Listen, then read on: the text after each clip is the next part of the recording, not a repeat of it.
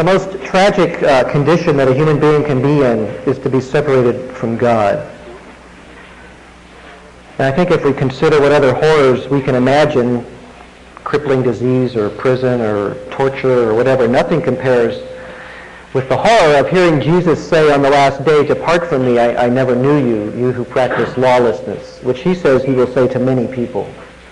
In fact, Jesus tells us in Matthew 7, 22 and 23 that those very words will be said to many people that are professing to be disciples of his. Depart from me. So the last awful words many will hear from the Savior will be those, that he didn't know them. In Romans chapter 8, we've been looking for a few weeks now at words of incredible contrast to that, unspeakable comfort and joy and security. The chapter begins, Romans 8, with no condemnation and ends with nothing can separate us from the love of God. Everything in between no condemnation and no separation simply bolsters and supports those two great realities.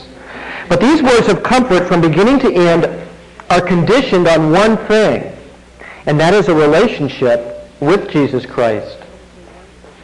Romans 8.1 says no condemnation, but it's a restrictive sentence, not a universal sentence. The words are, there is therefore now no condemnation for those who are in Christ Jesus. And Romans 8 concludes with nothing, quote, shall be able to separate us from the love of God, which is in Christ Jesus our Lord. Every divine blessing that can come to man and save him from sin and guilt comes through Jesus Christ. Why is that? Because it is He and He alone who solved our problem, who defeated our enemies and won the victory. And people can say what they want about finding value in all faiths and all religions and morals and enlightenment and all that stuff, but the problem is that stuff doesn't do me any good. See, I'm a sinner, justly condemned by the law of righteousness, even condemned by my own conscience. So what good is religion going to do for me? That's the big question. I don't need more moral instruction. I can't live the ones I've got now. And I don't need enlightenment because turning on the light just shows me what a rat I am and uh, shows me all the filthy laundry I've got in my life. So it's, it's more comfortable actually hiding in the dark than being enlightened. So what I need is a Savior to solve my sin problem. And if you're honest with yourself, you would know that you need one too. And there's only one Savior from sin. So people can say whatever they want, but if there's only one way, then there's only one way. And if we all, if we all went on a walk and we needed to cross a treacherous and violently turbulent river, obviously that walk is not local.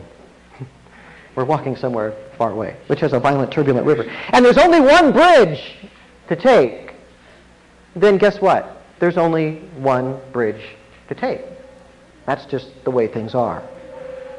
Well, maybe I can try to wade across. Well, try it. But if you die trying while in sight of the only safe bridge that there is in existence, you're pretty foolish. I, I, hope you can see the little analogy there. There's a remarkable reality in the universe, and that is that we, you and I, human beings, are really, really tiny. And it's not our universe. We didn't make it.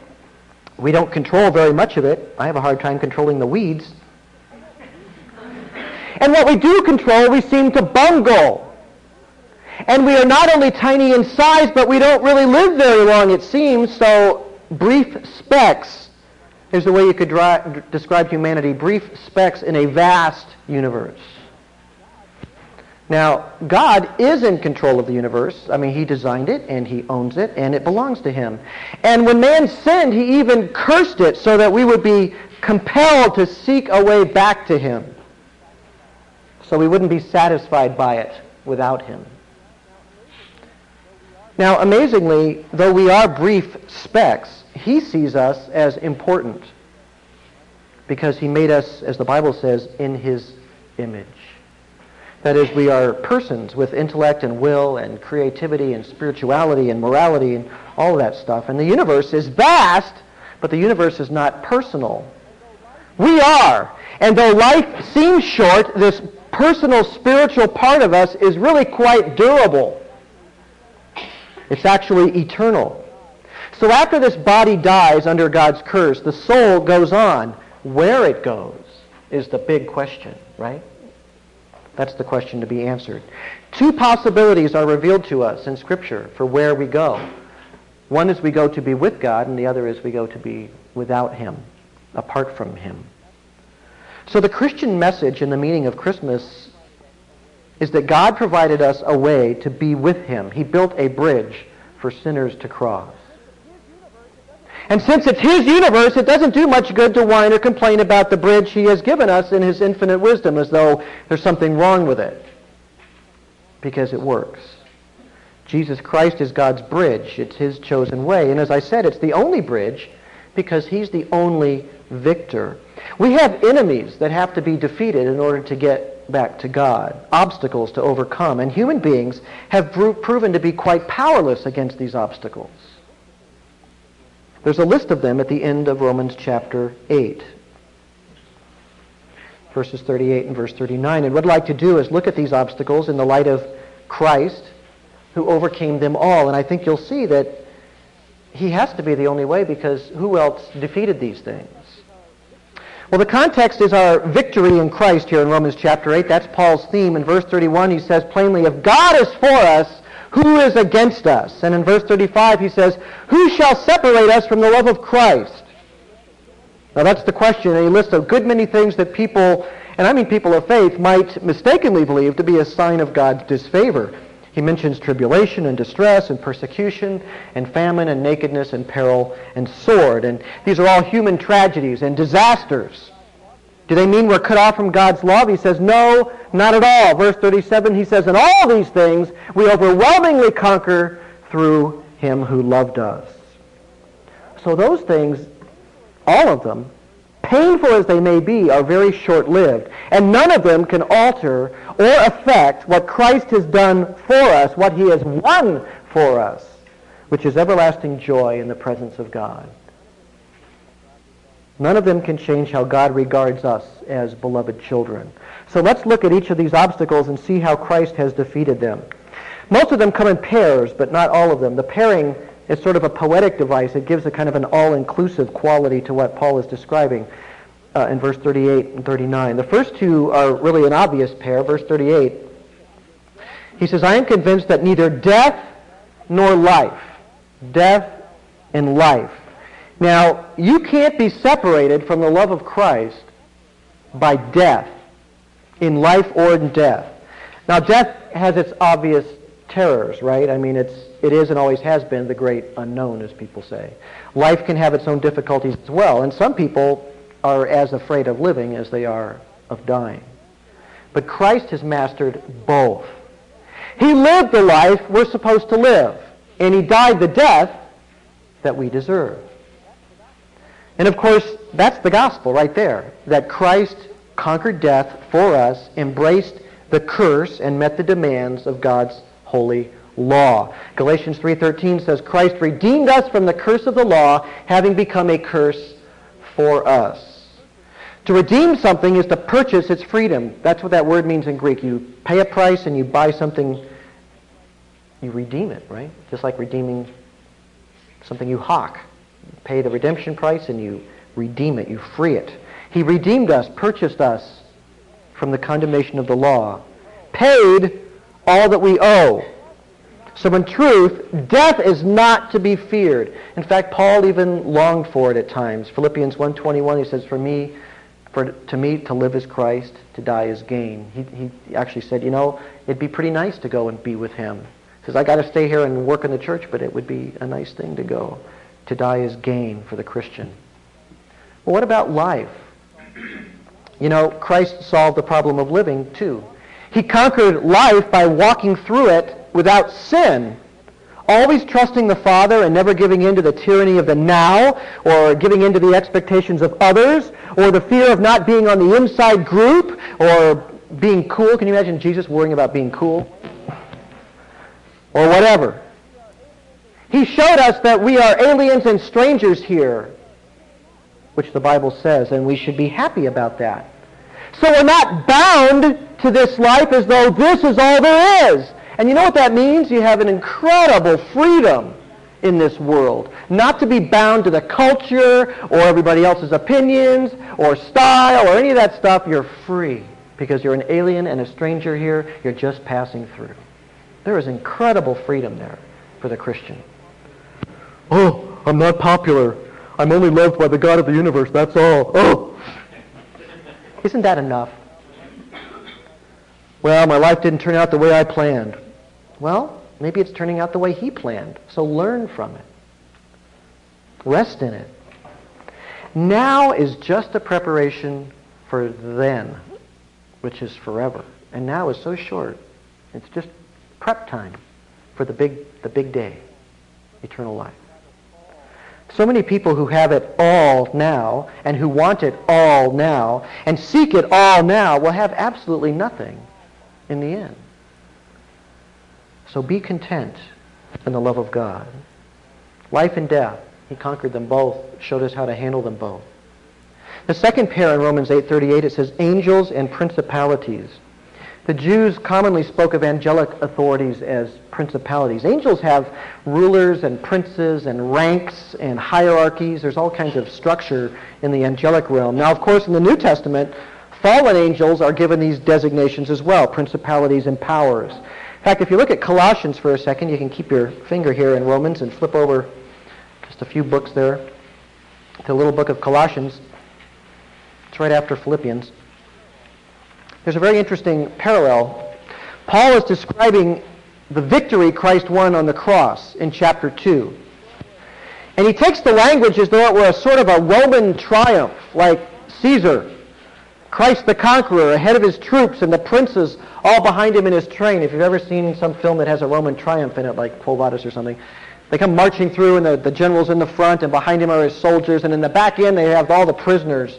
That they come dragging in, you know, and it's a way to glorify their empire and stuff. Well, that language, that kind of descriptive term, is sort of what's used by Paul here.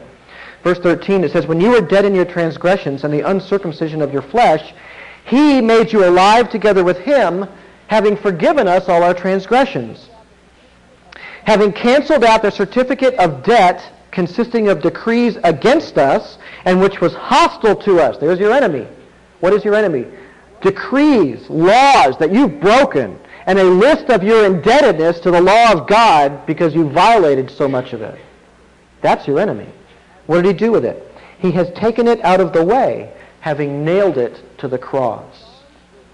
When he had disarmed the rulers and authorities, he made a public display of them, having triumphed over them through him. So God triumphed over these authorities, rulers and authorities, in Christ.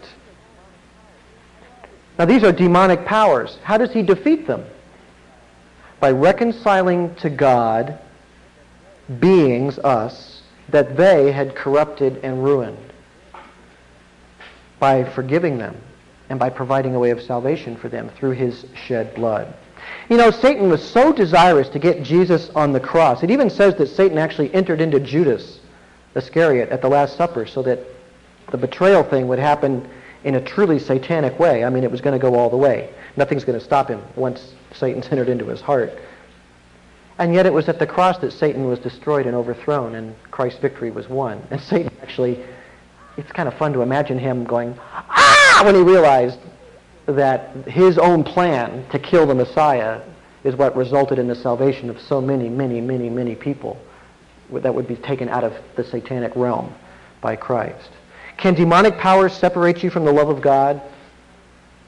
No. That's what he's saying in Romans 8. They cannot.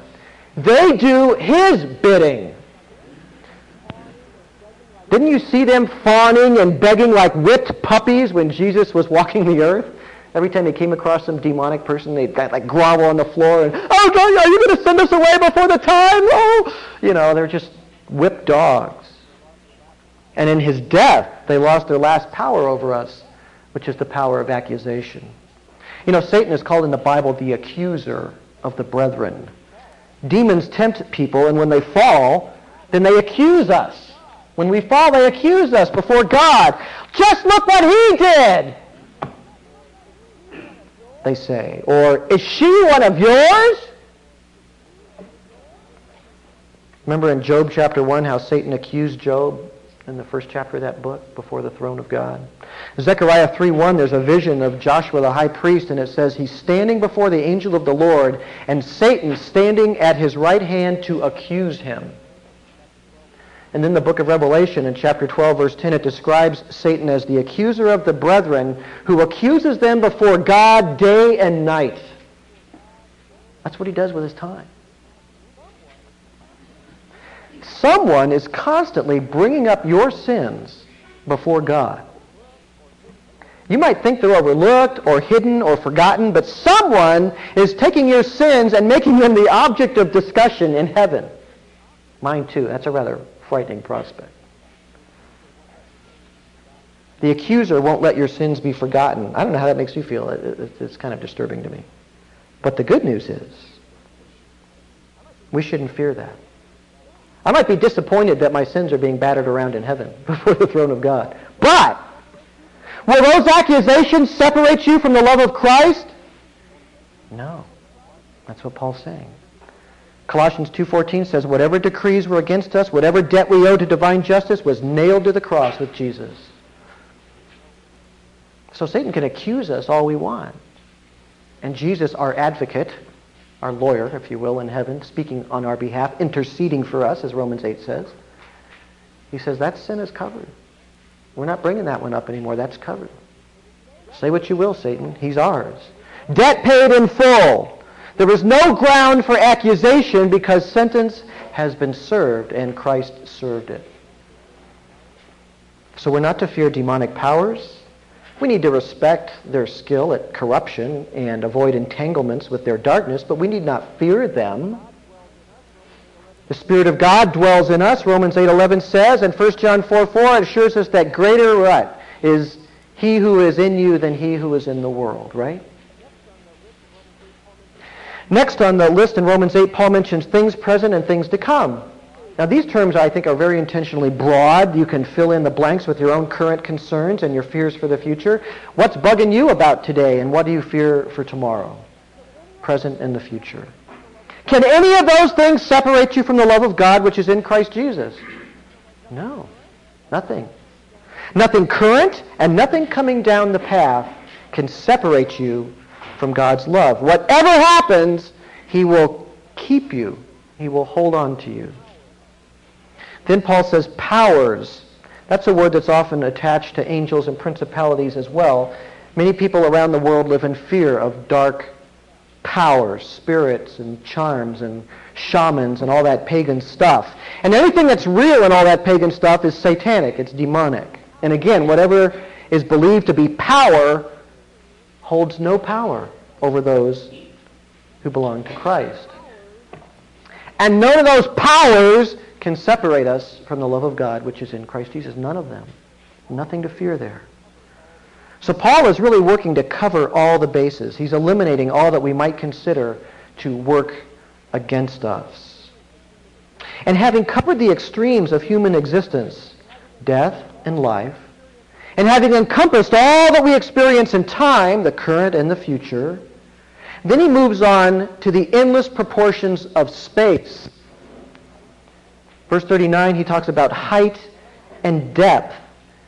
And I don't want to get real speculative this morning about spiritual realities existing in parallel dimensions and all that stuff that people like to think about. Like, is heaven up or is it in another dimensional realm or all that kind of stuff? Who knows?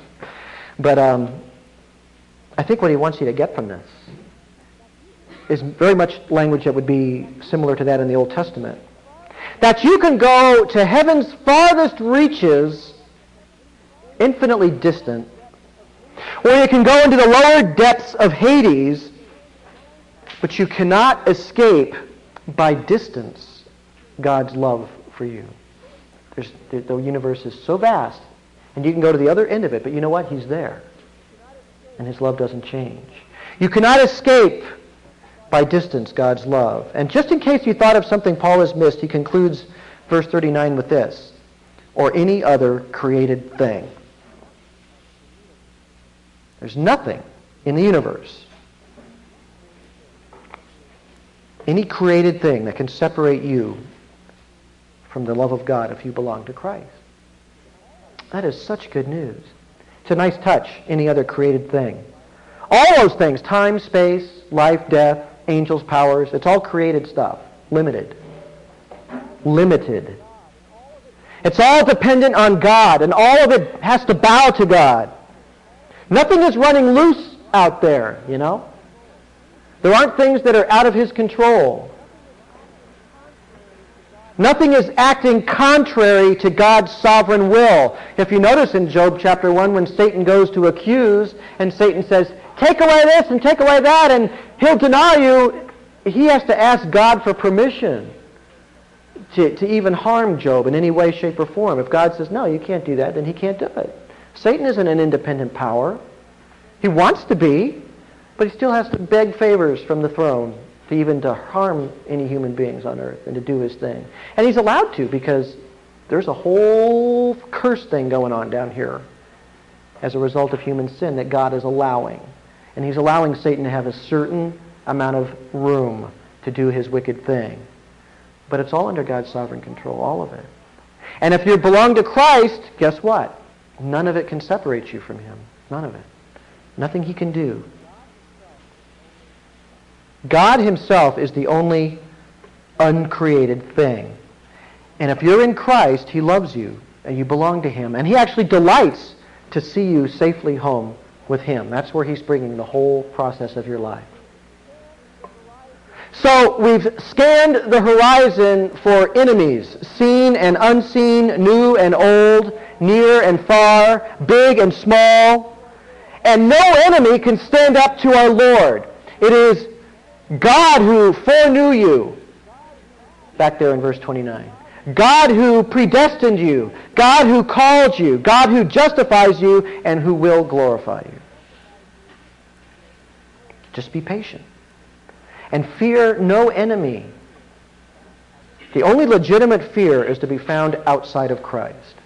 That's the only legitimate fear.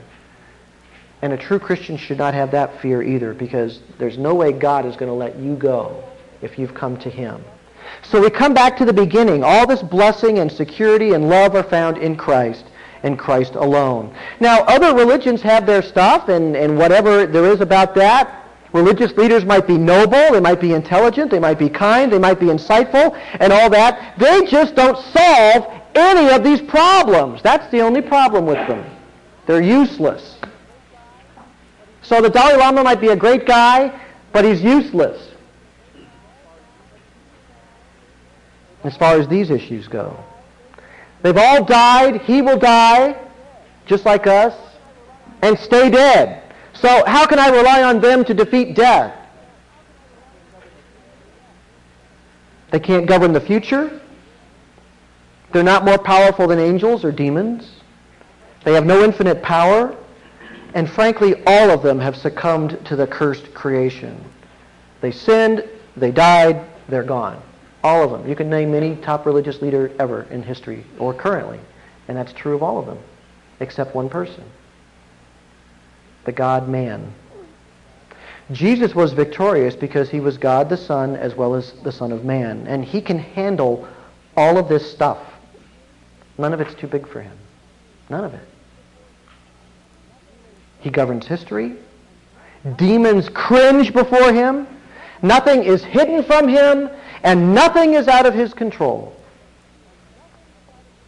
So in him we are secure in God's saving love. And you are invited, if you're not confident of that for yourself, you are invited to participate and have it for yourself. He holds nobody back. Jesus said, Come to me, all who are weary and heavy laden, and I will give you rest. Rest from fear, rest from condemnation, rest from not knowing where you will spend forever, rest from all the obstacles that stand between you and God, your own sin being the most serious of those. The path is really pretty simple. And faith is just the tool. Faith is an instrument. Faith is a means to receive him. And faith simply means acknowledging with your heart who he really is and giving yourself over to him. Who is Jesus Christ? He is called the Lord Jesus Christ. So faith means I not only believe that he is the Lord, but he's going to be my Lord. Jesus is called the Savior of the world. Faith says, I'm not only going to acknowledge that he is the Savior of the world, I want him to be my Savior for my sin. Do those, that simple thing, put faith in him for who he is in those two ways as Lord and Savior. And he will take you to himself as his very own. And then all of these promises will be true for you. Verse 31, if God is for you, who will be against you? Verse 35, who will separate you from the love of Christ? Shall tribulation or distress or persecution or famine or nakedness or peril or sword? No. Verse 37, and all those things you will overwhelmingly conquer through him who loved you.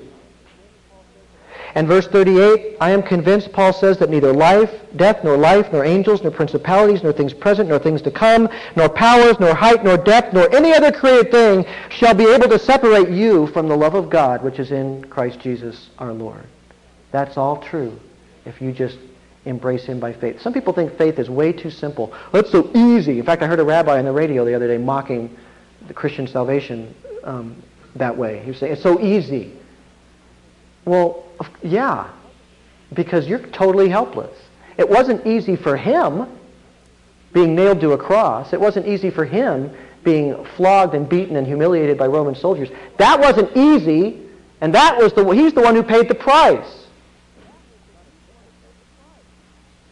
It's not a simple salvation from what God had to do to achieve it. We're helpless. So it has to be easy for us in that sense because there's nothing we can do to gain God's favor. Christ did it all. So when we embrace Christ, God's love makes it easy for us and provides rest and will grant us a new birth and a whole new way of seeing the universe. You will not wake up and see the world with the same eyes today if you go from being a non-Christian today to a Christian tomorrow. If you accept Christ in your life, the world will be a different place for you. And forever will be guaranteed. So come to the Savior if you don't know for sure that you know him. Embrace him, and he will give you new life. It's a promise of God. Let's pray. Father, we thank you for being such a gracious God in salvation. Such wonderful promises. And they're true. Because Jesus lived in this world, lived in history, died in history, rose in history, was seen by hundreds and hundreds of people in history ascended up into heaven and even today inspires and enlightens and indwells millions and millions of people who love him. There's always room for more. Father, we thank you for being such a gracious and merciful God, slow to anger and abounding in loving kindness, as the psalmist says. We thank you for who you are in Jesus' name. Amen.